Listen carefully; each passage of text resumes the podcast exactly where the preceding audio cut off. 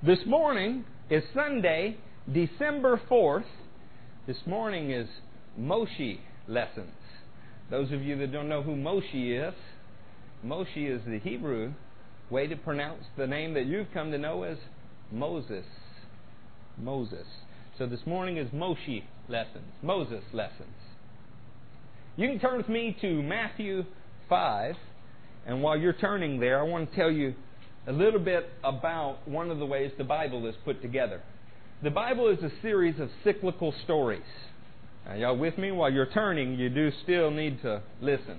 And if you'll make eye contact with me every now and then, it'll just encourage this poor man in his calling and occupation. Okay?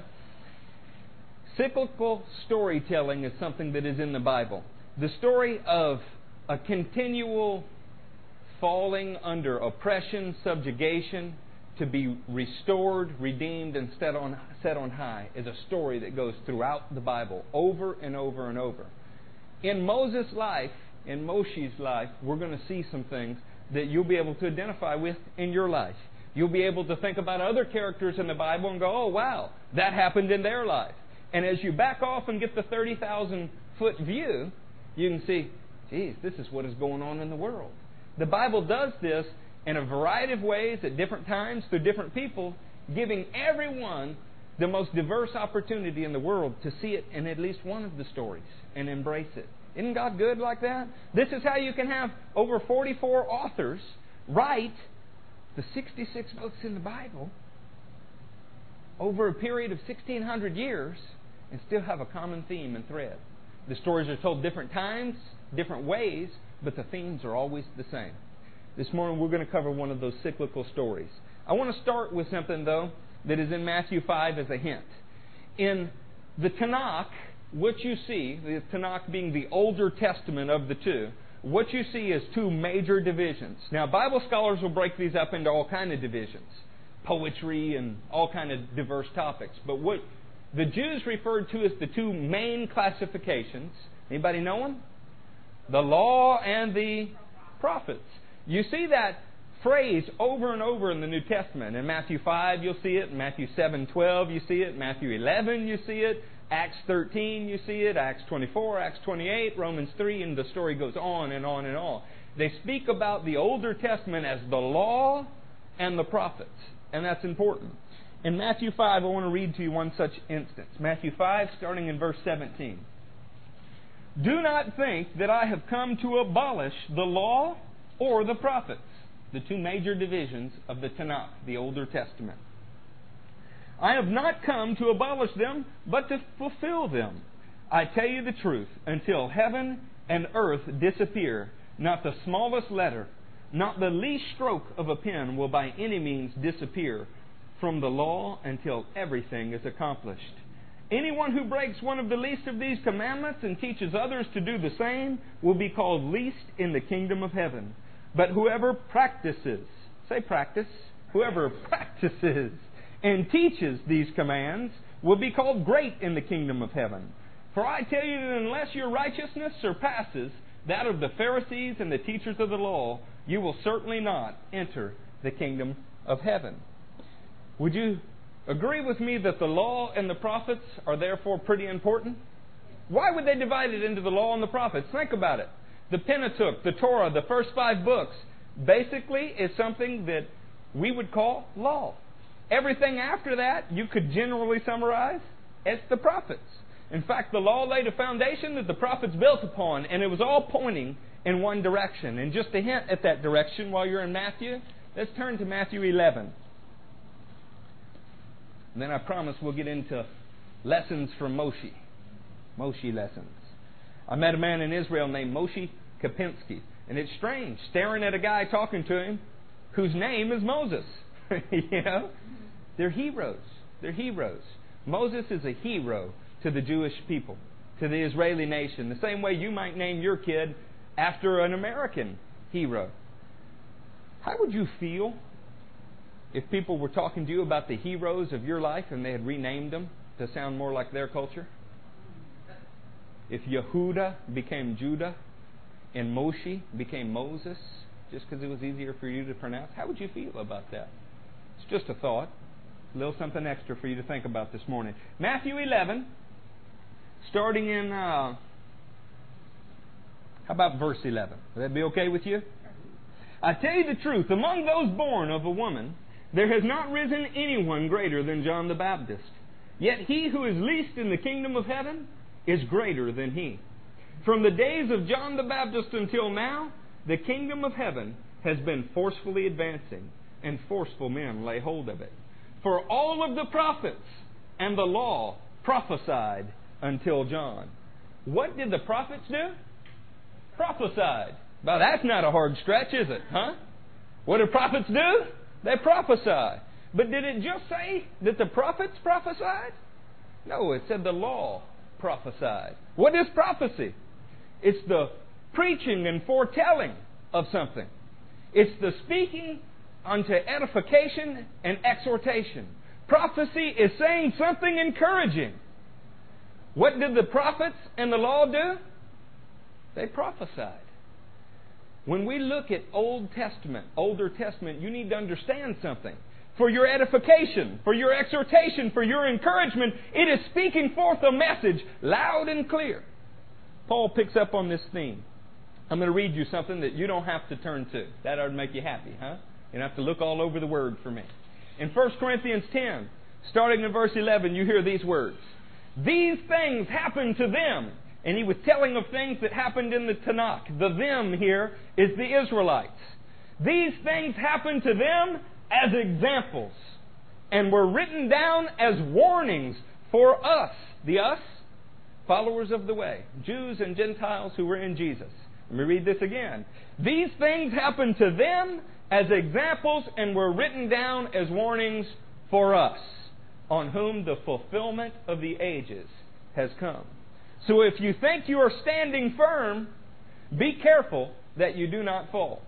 There are messages that were prophesied by the prophets and the law. They were spoken for your encouragement, for your exhortation, for your edification, so that you would not fall. Well, don't you want to learn what they are? These largely come through the plain word of the spoken older covenant. But they also come through the ministry of shadow and type. And most of you are familiar with those in here. You are foolish if you ignore shadow and type in the Older Testament. If you don't look at a man like Joseph's life and see something deeper in it, see a picture in it, you're foolish. If all you do is see the picture in it and you ignore the man's life, you're equally foolish. There is a balance to understanding the Word of God. There is a balance to looking at the Scripture. People say, Do you take the Word of God literally? My answer to that is always the same. So if you, you no need to ask me, because here's my press the play button recorded answer. I take the Word of God just as literally as I take you. Everything you say, is it literal? Absolutely not. Jesus, uh, Judah told me the other day something was cool. Did he mean it lacked temperature? Probably not. How literally do you take things? You, take, you need to look at the Word of God and decide from context what you think it's talking about. And then let the Spirit show you what you can discern out of it. With that in mind, I want to go to Exodus. We're going to revisit this idea of cyclical storytelling. Tell me when you're in Exodus. Somebody just holler out, I am there. Come on. Y'all are there. They're fast, brother. You got to keep up with them. They are fast, fast, fast. Who's got tabs? Exodus 1 picks up from Joseph, who is special from birth. You remember his daddy gave him a coat of many colors, showing that out of all of his children, this was one who was highly favored. That coat is a story in itself. There would one day be a man who would come, and his body would be made up of people of various colors, people of every tribe, tongue, and nation in the world. And he was anointed by the Father because of his love for the Father to rule. Anointed for that. Exodus picks up with Joseph, who was special from birth. He was also enslaved. He wasn't just special, he was enslaved, wasn't he? You remember? His brother sold him out, threw him in a well, now, is that about Joseph? Of course it is. Did Joseph endure those things? Of course Joseph did. But are you not beginning to see some small parallel, at least in the most obscure way, of somebody who was special from birth, anointed, but sold out by his brothers and enslaved? Of course you can. You can see that in the nation of Israel. You can see it in the person of Jesus, who personifies Israel. This first chapter of Exodus talks about Joseph special from birth, enslaved, and raised to the right hand of God. See, we've just got through telling a story in Genesis about this kid who was special, this kid who was loved by the father but sold out by his brothers. Sold out by his brothers and enslaved after a crime that he didn't commit, that he was innocent of in Potiphar's house.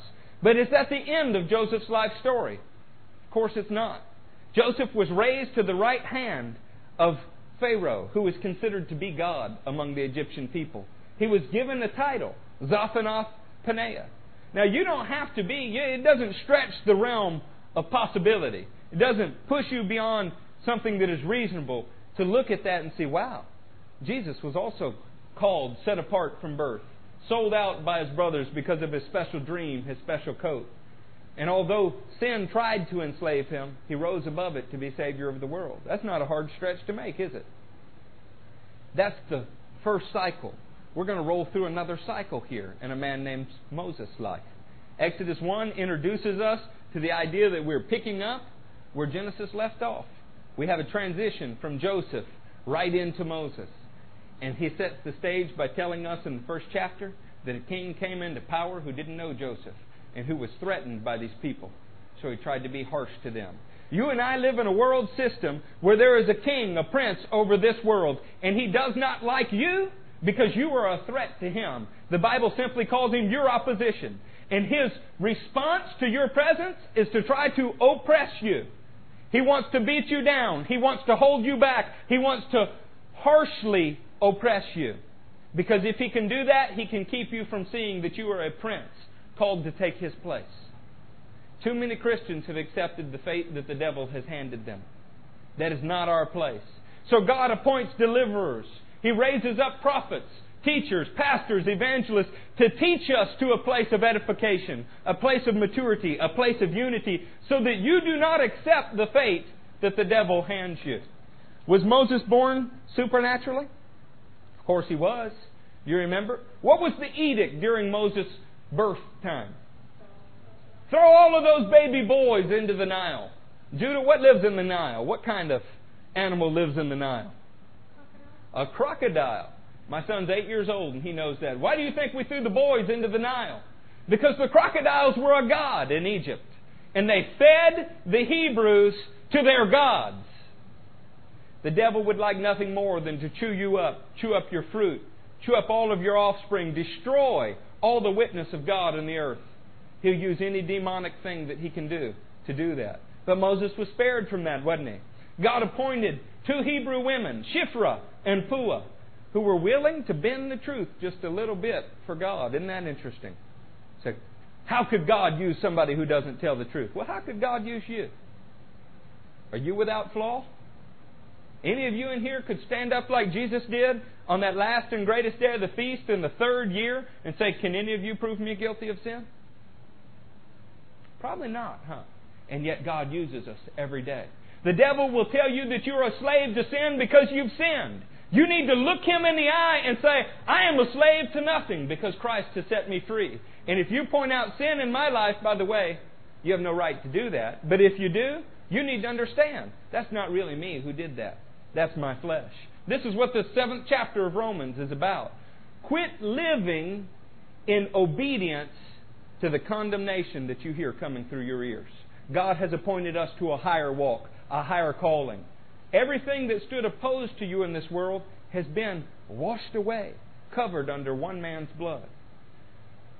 The Bible's a story, a cyclical story, of those who were oppressed, those who were pushed down, who became redeemed and restored to something higher. Moses was born in a day when they fed babies to crocodiles. But because of two women who were obedient and bent the truth, he lived.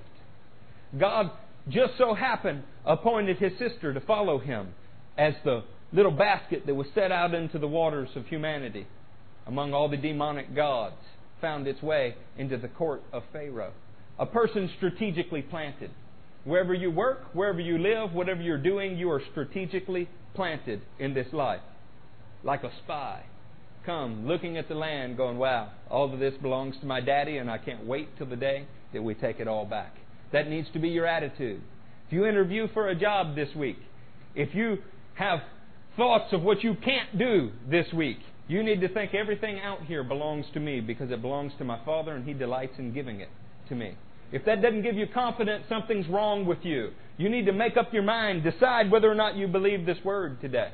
If you do believe it, then live as if you do. Or you don't really believe it. I believe in deed over creed, and all of you that know me know that.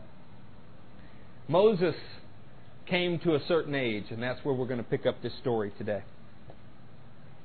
Spared from death, raised up, educated in the ways of the world because he was strategically planted, but having an inward calling. Have you ever wondered why you experienced the things that you did before you got saved? God can use every one of them. Does it mean that He profits through your sin? No, it just means that He's in the recycling business. He can take dried up, washed out people, drugs, alcohol, sex, whatever it was, and He can use it for your good.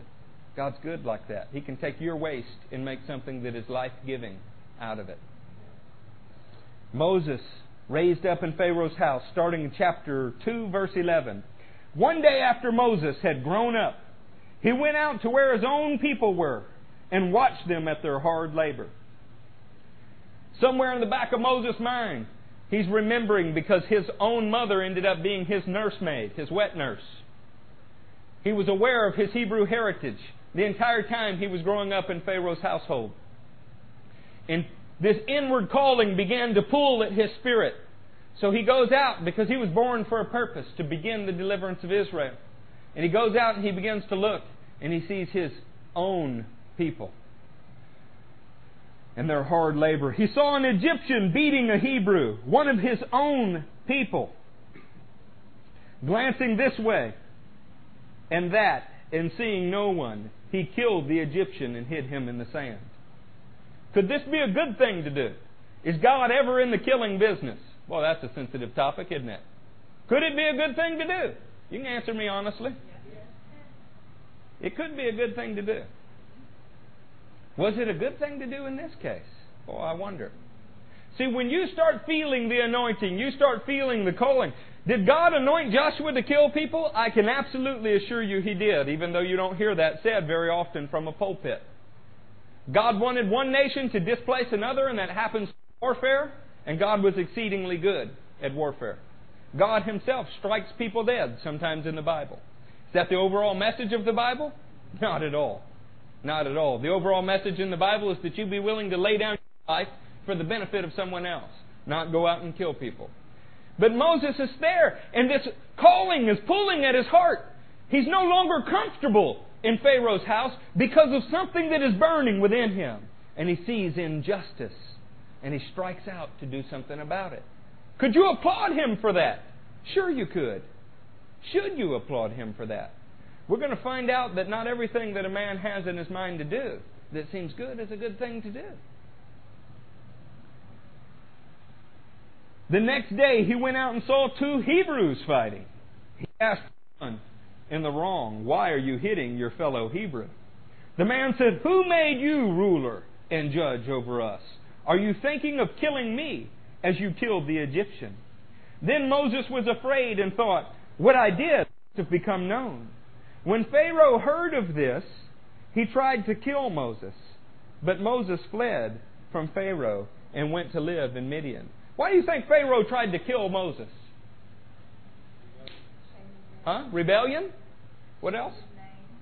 Shamed his name? Okay, that rhymes, Cass. All of a sudden, he saw in Moses a man who was willing to act upon his belief. Moses believed that he was called to deliver the people of Israel. He was born with that calling, even if he didn't understand it. If he couldn't put it into theological words until later, there was something in him that burned when he saw the oppression of his people. There was something in him that couldn't let it just slide.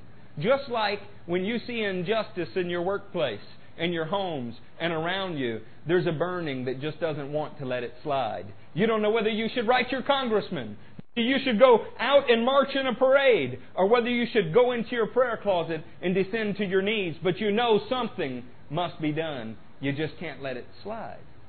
Now, Moses felt that, but what he did was go out and do what the flesh wanted to do. Do something about it now. Kill the man now. Can you imagine how hurt he must have been when the Israelites didn't receive him? Who made you ruler and judge over us? The calling was there, but it was not time yet. In our lives, you're born again. You want to accomplish something for God, and this is the most dangerous time in your life because you have what the Bible calls zeal, which is an intense desire, but you do not yet have the training for that. Now, say so that's because Moses was just in shadow and type born again. Don't you forget, Moses is 40 years old at this time and considered one of the wisest men in Egypt. Now, why was Pharaoh threatened by him? Because here's a man who's willing to act upon his conscience and do something, and that makes him dangerous. As long as the devil can keep you secluded, hiding in your house, hiding in your circle of friends, no matter how big or small it is, he's got you contained. But when he sees in you the desire to break out of your circle, break out of your house, break out of your circle of friends, and be willing to take the fight to the enemy, he has to oppose you because you are somebody that will take his territory. Now, the question for you does not become, do I do this, but when do I do this? The question for Moses was not, do I liberate Israel, but when do I liberate Israel? And we find out something had to happen in his life. And we'll see what that was. The early calling of a man is a dangerous place to be. This is why 1 Timothy 3, verse 6 says, When you appoint somebody in church leadership, he must not be a recent convert. Now, it's interesting to see what the Bible calls a recent convert. Is a recent convert a week? Is it two weeks? Is it six months? Six? Paul spent at least 14 years gaining the revelation that he began to preach and teach. Say, ah, but he preached the first day in Damascus. And he did, didn't he? And what happened immediately after he preached? He had to be let down from the city wall in a basket, run for his life, and go learn. He had a willingness to go out and act. He had a willingness to take the fight to the enemy. See, the Bible is one story that repeats over and over and over, and that willingness made him dangerous to the enemy. So they shut up the whole city. The devil used people, said, We're going to kill that man. But God provided a way for him to escape so that he could be trained, which is what happens to Moses. Pharaoh wants to kill him. Just so happens that Abraham was married to several people, and if I lose you in this, I'm sorry, we'll go over this a lot. Abraham had a child by Hagar, right? He had a child by Sarah, right? Anybody know who Keturah is? That's Abraham's third wife. After Sarah died, Abraham took another woman named Keturah. I suspect that these three women, I know Hagar was from Ham, and I know that Sarah was from Shem. I suspect that Keturah was from Japheth, but I don't know that. Showing that the man of faith would produce offspring, fruit, in all the nations of the world. One of Keturah's sons was named Midian. Moses flees from the domination of Ham in Egypt and runs to a place called Midian, fellow Shemites. And he finds a priest there. And while he is there working, you can turn to Exodus 2. We're going to start in verse 23. Let me tell you real quick the early calling is dangerous because recent converts are not ready to take the fight to the enemy. They have the desire but not the training. We have to learn first the distinguishment between good things and God things. Hebrews 5, starting in verse 11, teaches us that it is only the mature who have been chewing on solid food for a long time that through constant use of their knowledge are able to even distinguish good from evil. How many times in your life have you thought something was good only to find out it wasn't God? Peter wanted to defend Jesus. This is a man who had been walking with Jesus for three years. He steps out and says, No, Lord, I'll never let him kill you. Jesus looked him in the eye and said, Get behind me, Satan. Is it because what Peter said was sinful?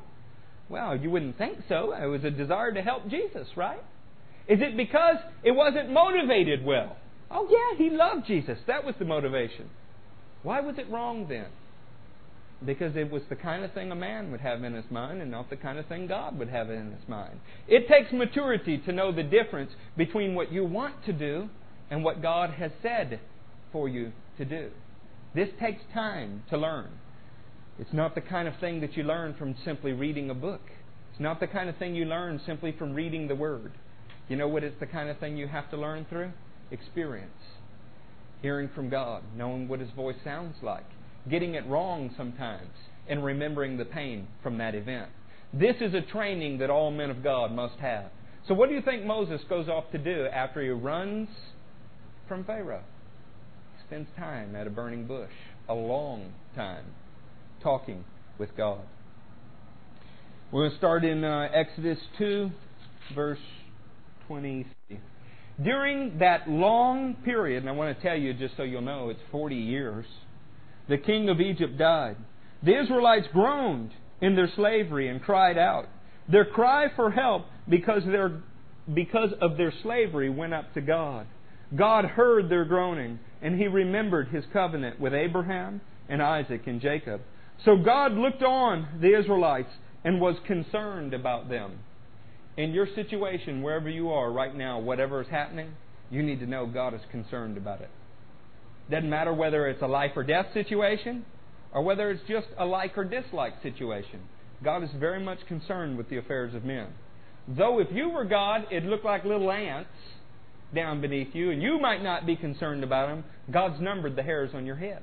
He's very concerned about what you do and don't do. This idea of permissive will, this idea that says, oh, well, I know God wants me to do this, but it's in His permissive will that I do this, Come straight out of hell. God is concerned about everything that you do. And to discount any decision you make as, oh, well, you know, I can just do what I want to do, I can lose my religion for a moment, is wrong. It's really wrong. And if God makes it work for your benefit, it's just because He loves you, it's not because you did right. Now Moses was tending the flock of Jethro. By the way, during this time, Moses has fought off some warring shepherds, found a wife, and done pretty well for himself. Apparently, Moses was not only a good looking guy, he was a bold and strong guy. But after God teaches him about his weakness, after he spends some time learning how small he is so that he can appreciate how big God is, he has a totally different attitude. Now, Moses was tending the flock of Jethro, his father in law, the priest of Midian. And he led the flock to the far side of the desert and came to Horeb, the mountain of God. There the angel of Yahweh appeared to him in flames of fire from within the bush. Moses saw that though the bush was on fire, it did not burn up. So Moses thought, I will go over and see this strange sight. Why the bush does not burn up? If you glance at a fire, can you tell immediately that something's not burning in it? Probably not. He was staring at this, contemplating for a while. Sometimes God will do things in your life just to get your attention, to get you to meditate, to get you to wonder whether or not the way that you're walking is the right way to walk, because He's trying to encourage you to the right way. Do you remember what He said to Paul when he got saved? Saul, Saul, why do you kick against the goads? God had provided little obstacles in his life to get him to refocus, to rethink Am I going the right way? Am I doing the right thing?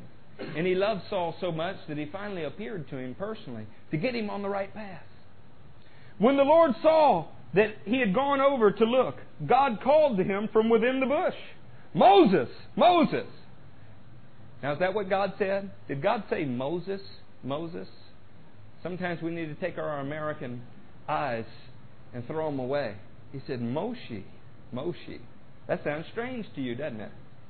The Bible was not written in your culture. It was not written from your perspective. It was not written from your worldview. It was written from the culture, perspective, and worldview that God chose to display it through His people. We need to never forget that. Moshe, Moshe. And Moses said, Here I am. Do not come any closer, God said. Take off your sandals, for the place where you are standing is holy ground. The first thing that we need to learn as we walk in the kingdom is that God is a holy God.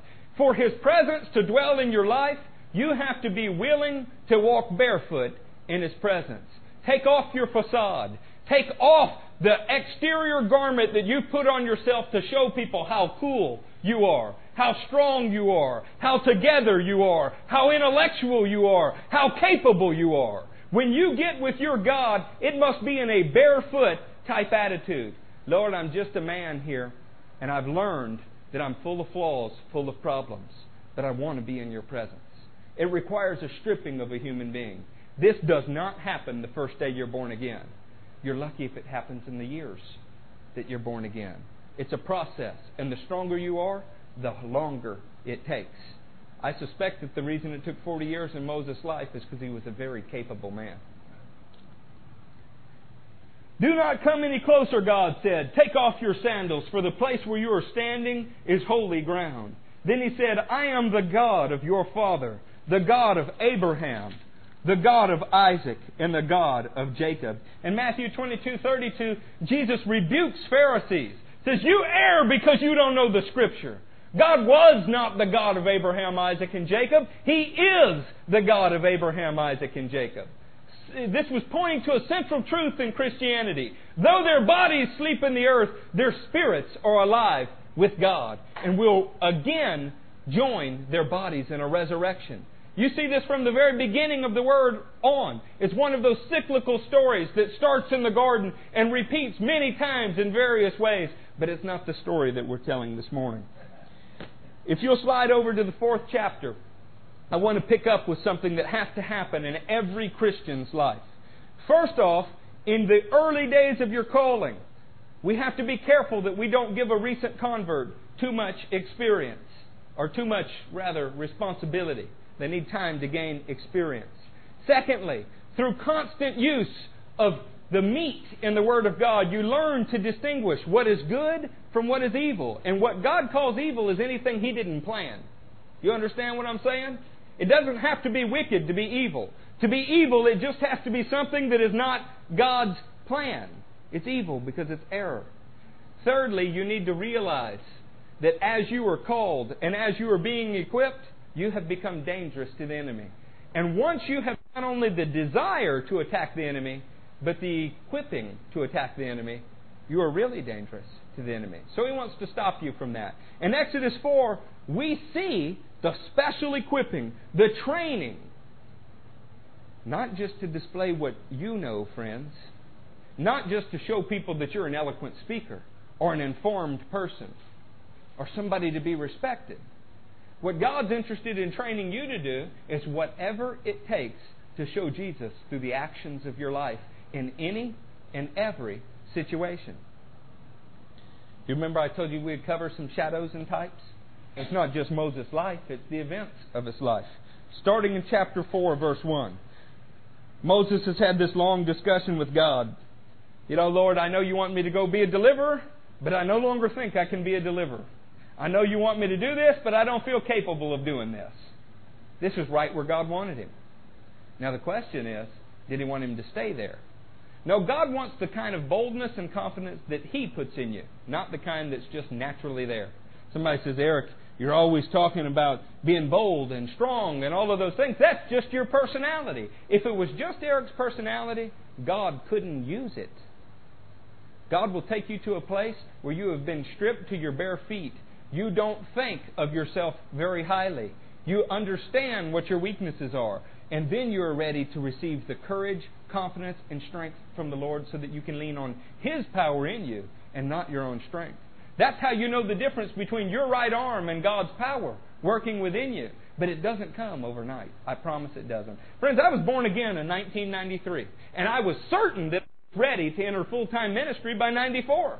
And if 94 wasn't the day, oh, by 95, I could quote my pastor's stories and my pastor's teaching verbatim.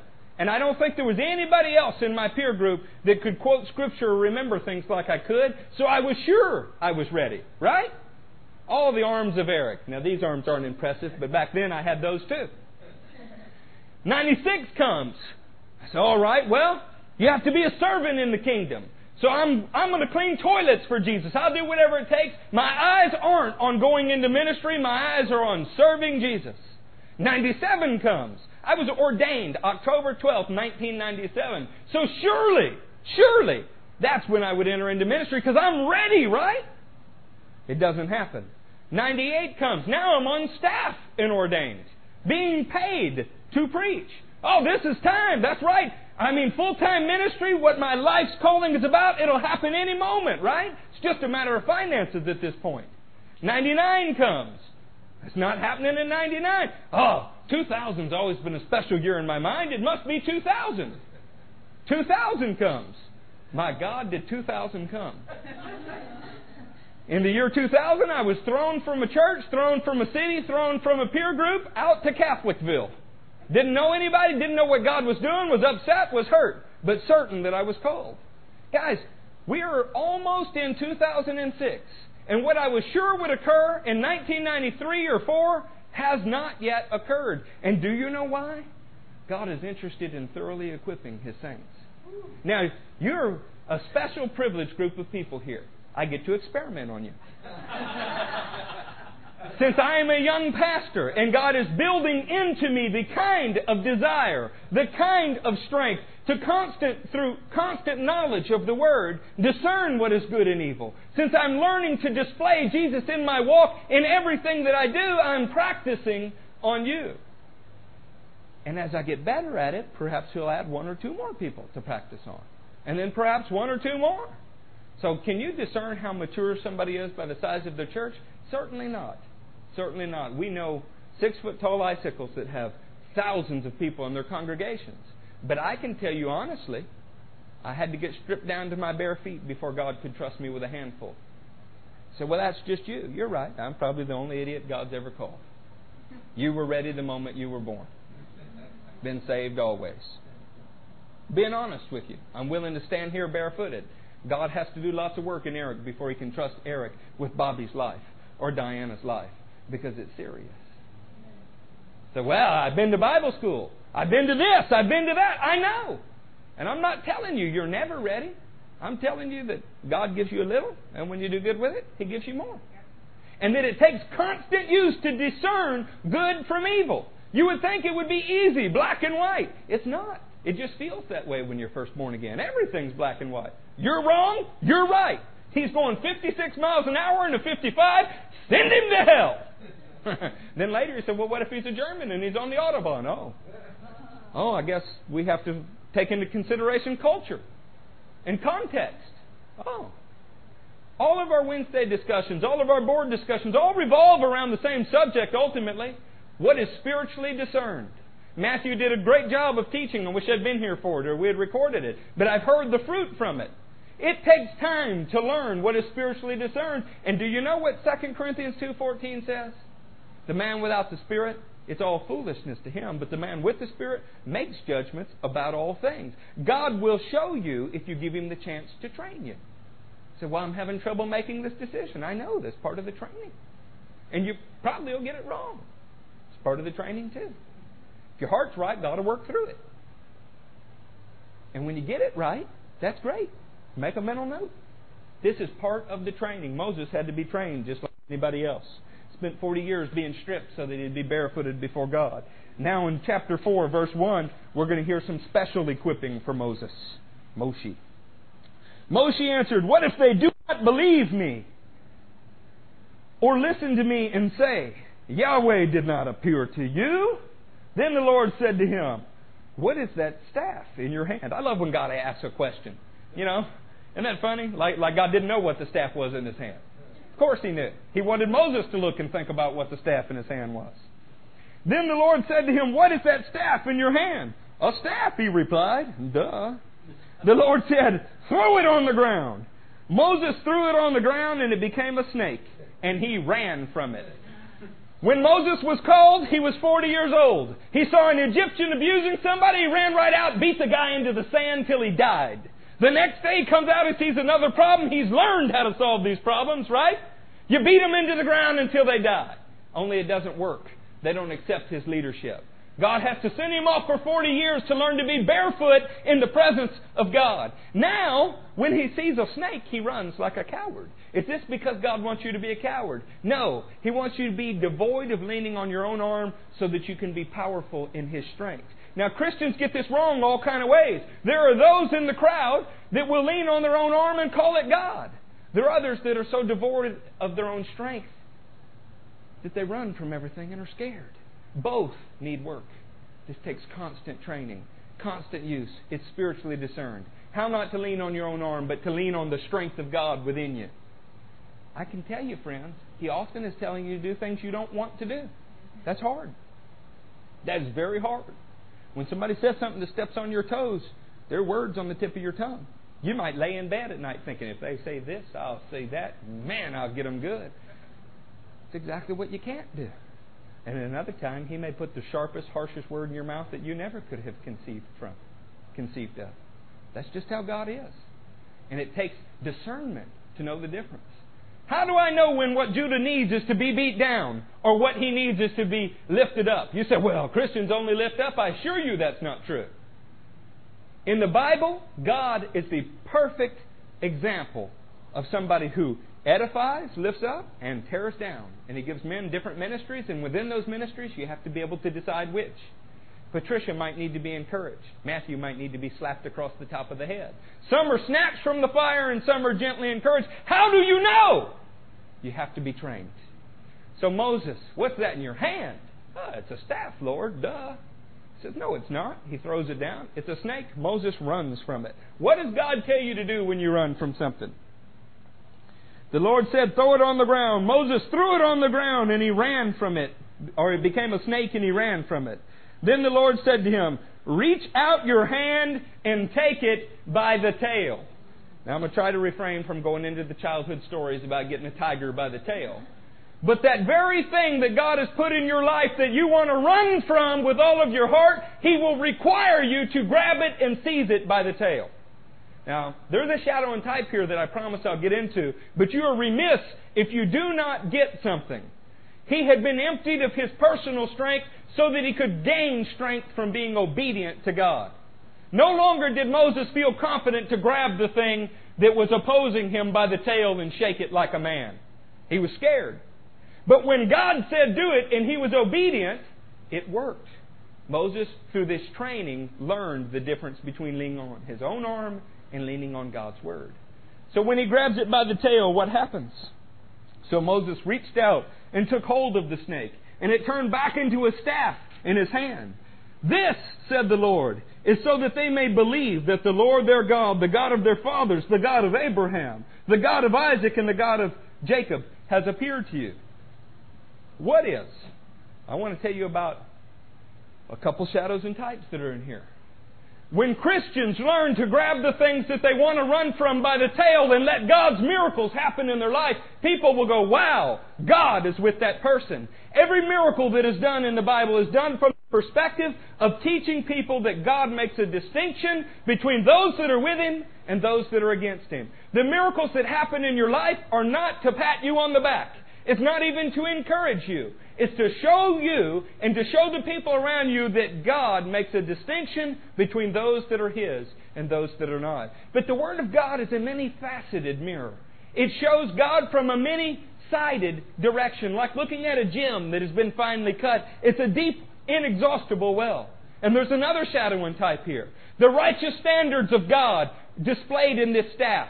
The events of God that are righteous that have been shined forth for the whole world to see, upon which a man can lean upon, upon which a man can shepherd sheep with, use the crook, use all of those things. This staff that is the righteousness of God would be thrown down to the earth, and it would become sin, a snake, sin, only to be snatched by God again and taken back up as a righteous standard to be held up for all the men.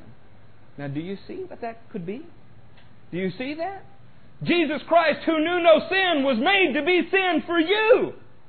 He was a righteous standard before God. The very Word of God became flesh on the earth, looked like a sinful man for everybody to see, as a miracle, as a testimony for the world to embrace. And then he was snatched up back to God as a righteous standard for all to see. He who had no sin was made to be sin for you. Moses had to learn in his life how to take by the tail the things he was scared of because God said so. Moses had to learn in his life how to display through his actions things that would witness God in every circumstance. Moses is fixing to face the most powerful king on the planet, the most powerful natural force on the planet. And what is he armed with? Actions that display the power of God. Why didn't God just give him the power to strike Pharaoh dead? Why didn't God just call him when he was 40? When he was 40, he probably could have walked in and, not a good word, slapped Pharaoh across the face. Beat him down. Could have smote Pharaoh. the youth have a word for that kind of slap. Uh, but we're not going to say that in church or anywhere else. When he was a young man, he could have done those things. God waited till he was not a young man, and he couldn't do those things so that the temptation would be less.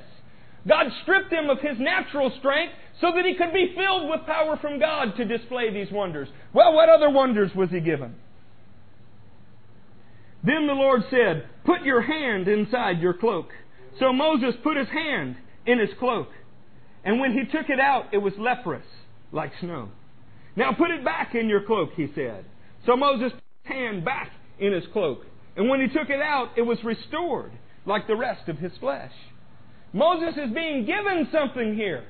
And this, for Moses' life, is to display that God's with him. In Moses' actions, it would teach about Christ. Moses had to be trained and equipped to where he could do this. The hand. Jesus is at the right hand of God. His hand, Jesus, is pure, beautiful, great, clean, no sin upon him. But he would be removed from the side of God, put out for men to see as something leprous, sinful, something to be cursed, smitten by God, only to be removed back to the side of God and shown again to the people as whole, risen, resurrected, free from sin, conquering over sin. Everything in Moses' life had to be retrained to display Jesus in some way. Now, this would give him an advantage on the earth with Pharaoh. It had a natural purpose right then, and it had a spiritual purpose that Paul called examples for us, so that we would be warned in how we should live. Guys, it takes constant use of the Word, constant training of the voice of the Spirit to teach us to distinguish between the good things that we want to do and the God things that we're supposed to do. When you're called, you must be equipped. That's what this ministry is about. And the equipping doesn't happen in a day. I wish our seminaries did a better job of equipping. I really do. I wish our colleges, our schools, how many people have business degrees and they haven't helped them in business? How many people are college graduates as if that is the way to succeed? Do this, this, this, and that happens. How many people are jobless right now that have done step one, two, three, four, and it didn't happen? It doesn't even work in the world, much less the kingdom. There is no fast track to the kingdom. There is no system that you climb. You simply, like Zacchaeus, climb the tree that God puts in front of you, no matter how short you are, until you see Jesus, hear his voice, and are obedient. Sometimes it's a year, sometimes it might be 10. In the Apostle Paul's case, it was at least 14. If you want to measure yourself on a standard, let's use that one. Moses was given one other thing here. Then the Lord said, If they do not believe you or pay attention, verse 8, to the first miraculous sign, they may believe the second. But if they do not believe these two signs or listen to you, take some water from the Nile and pour it on the dry ground. The water you take from the river will become blood on the ground. Jesus, the water of salvation, his redeeming blood would be displayed in the actions of Moses. Moses felt strong. He felt ready. He felt called at 40.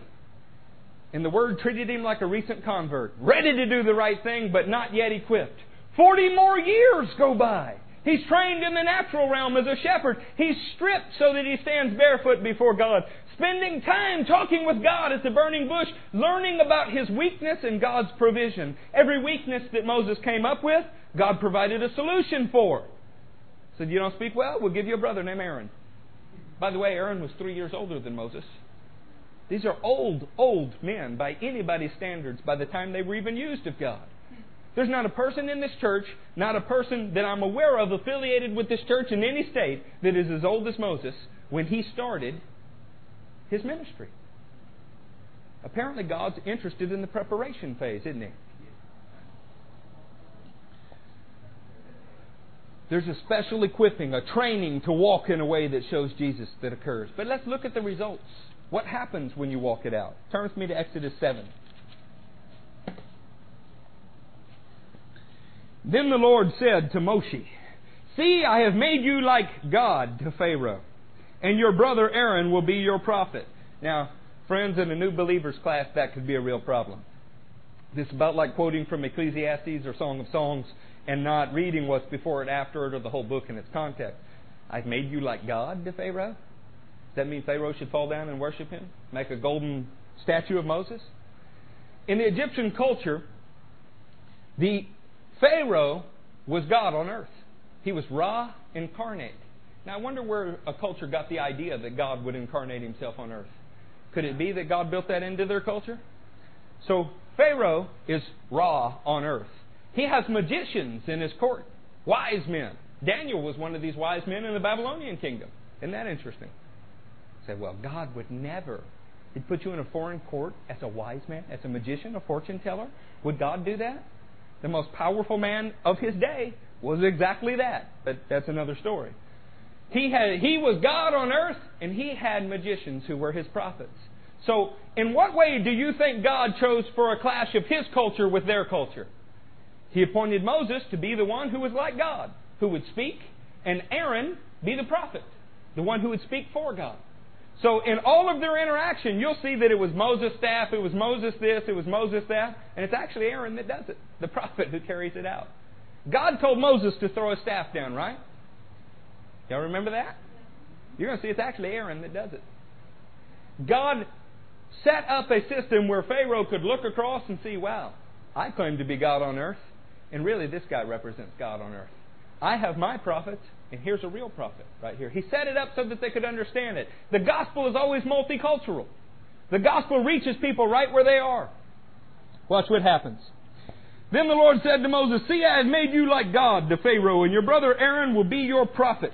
You are to say everything I command you, and your brother Aaron is to tell Pharaoh to let the Israelites go out of this country.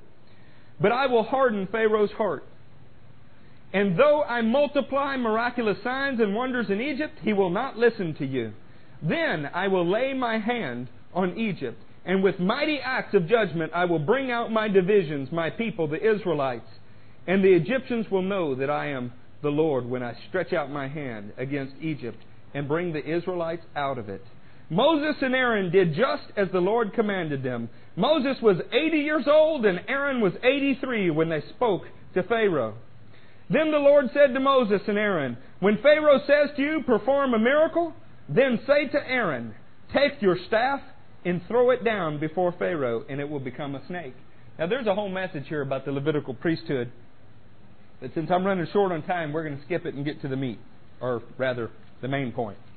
So Moses and Aaron went to Pharaoh and did just as the Lord commanded. Aaron threw his staff in front of Pharaoh and his officials, and it became like a snake. Pharaoh then summoned wise men and sorcerers, and the Egyptian magicians also did the same things by their secret arts. Each one threw his staff, and it became a snake. If you've not been properly prepared, if you've not been properly equipped, if you are not used to hearing God's voice through constant struggle in every situation, what do you do when Pharaoh produces the same miracle that you do? Now, I know you and I love you, but I want to tell you what you do. You run like a coward and go tell everybody that God didn't really lead you to do that. He's now leading you to do a new thing. Happens all the time. Like John Mark, you turn around and run from that calling and go do something else for a while. Say, ah, God wasn't in it. I tried and I failed. You have to be equipped to hear God's voice, to know when opposition is God putting a spur in your path to get you to go somewhere else, and when the opposition it's just opposition that you have to overcome. And that does not come overnight. How do I know whether this is resistance from the enemy or resistance from God trying to get me to change my path? It takes time to learn that. It takes time to discern it. It's something that Hebrews says the mature do through constant use of the word. This is why you don't put novices in authority. This is why we are becoming mature and we're not there yet. This is a process, but I can tell you after you've experienced it over and over and over, you begin to learn that familiar voice. You begin to sense when resistance is just God trying to get you to change your direction and when it's the enemy. What happens with this snake, by the way? Each one threw down his staff and it became a snake. But Aaron's staff swallowed up their staves. Yet Pharaoh's heart became hard and he would not listen to them, just as the Lord had said. God takes the righteous standard, He throws it to the earth. It looks like sin. The kind of thing men would want to run from and hide their face. Other, the gods of this world, do their own miracles and they war, but Jesus gobbles them all up. And when he grabbed Jesus again, he became the righteous standard, upheld, having defeated all the gods of Egypt for all the world to see. Every plague, every plague that happens here is a specific judgment on the gods of Egypt. And sometimes the magicians can duplicate what Moses does, and sometimes they can't. It was not the end of the story. The gospel's not a gospel that you try once and you didn't succeed, so you give up and run home. The gospel is the story of persistent spiritual battle, one kingdom against another, and in the end, God triumphs. And it has been going on thousands of years. It doesn't rest upon you. You're not God's only mercenary, God's only man of power for the hour. God wants to train you so that He can use you properly, like He did in Moses' life. You remember I said the gospel was divided, or the Old Testament, Older Testament was divided into the law and the prophets? Tell me about the Mount of Transfiguration. Who was on it? Moses and Elijah. Does anybody remember what they were discussing? His upcoming departure, the NIV says. King James says his uh, decease. Uh, New King James says his death. I can assure you they were not discussing his death. That is the exact same word that means the going out that is in Hebrew, translated into Greek, was Exodus. In uh, Hebrews, it says that Joseph told the Israelites about the, for, the upcoming Exodus and said, Carry my bones out. It's the same word that Jesus was discussing with Moses and Elijah. In your Strongs, it's 1841 is the word. Okay? What were they discussing? Moses had gone through this cycle of being enslaved, being freed from that oppression, freeing others from the oppression, and taking people to a place of leadership and restoration with God. Joseph had been through it. It had been a cycle over and over and over. Elijah in his life did the same thing. Now it was Jesus' turn to show that in the ultimate way. What all the others had prophesied, the law and the prophets, Moses and Elijah, had prophesied about, Jesus was going to fulfill.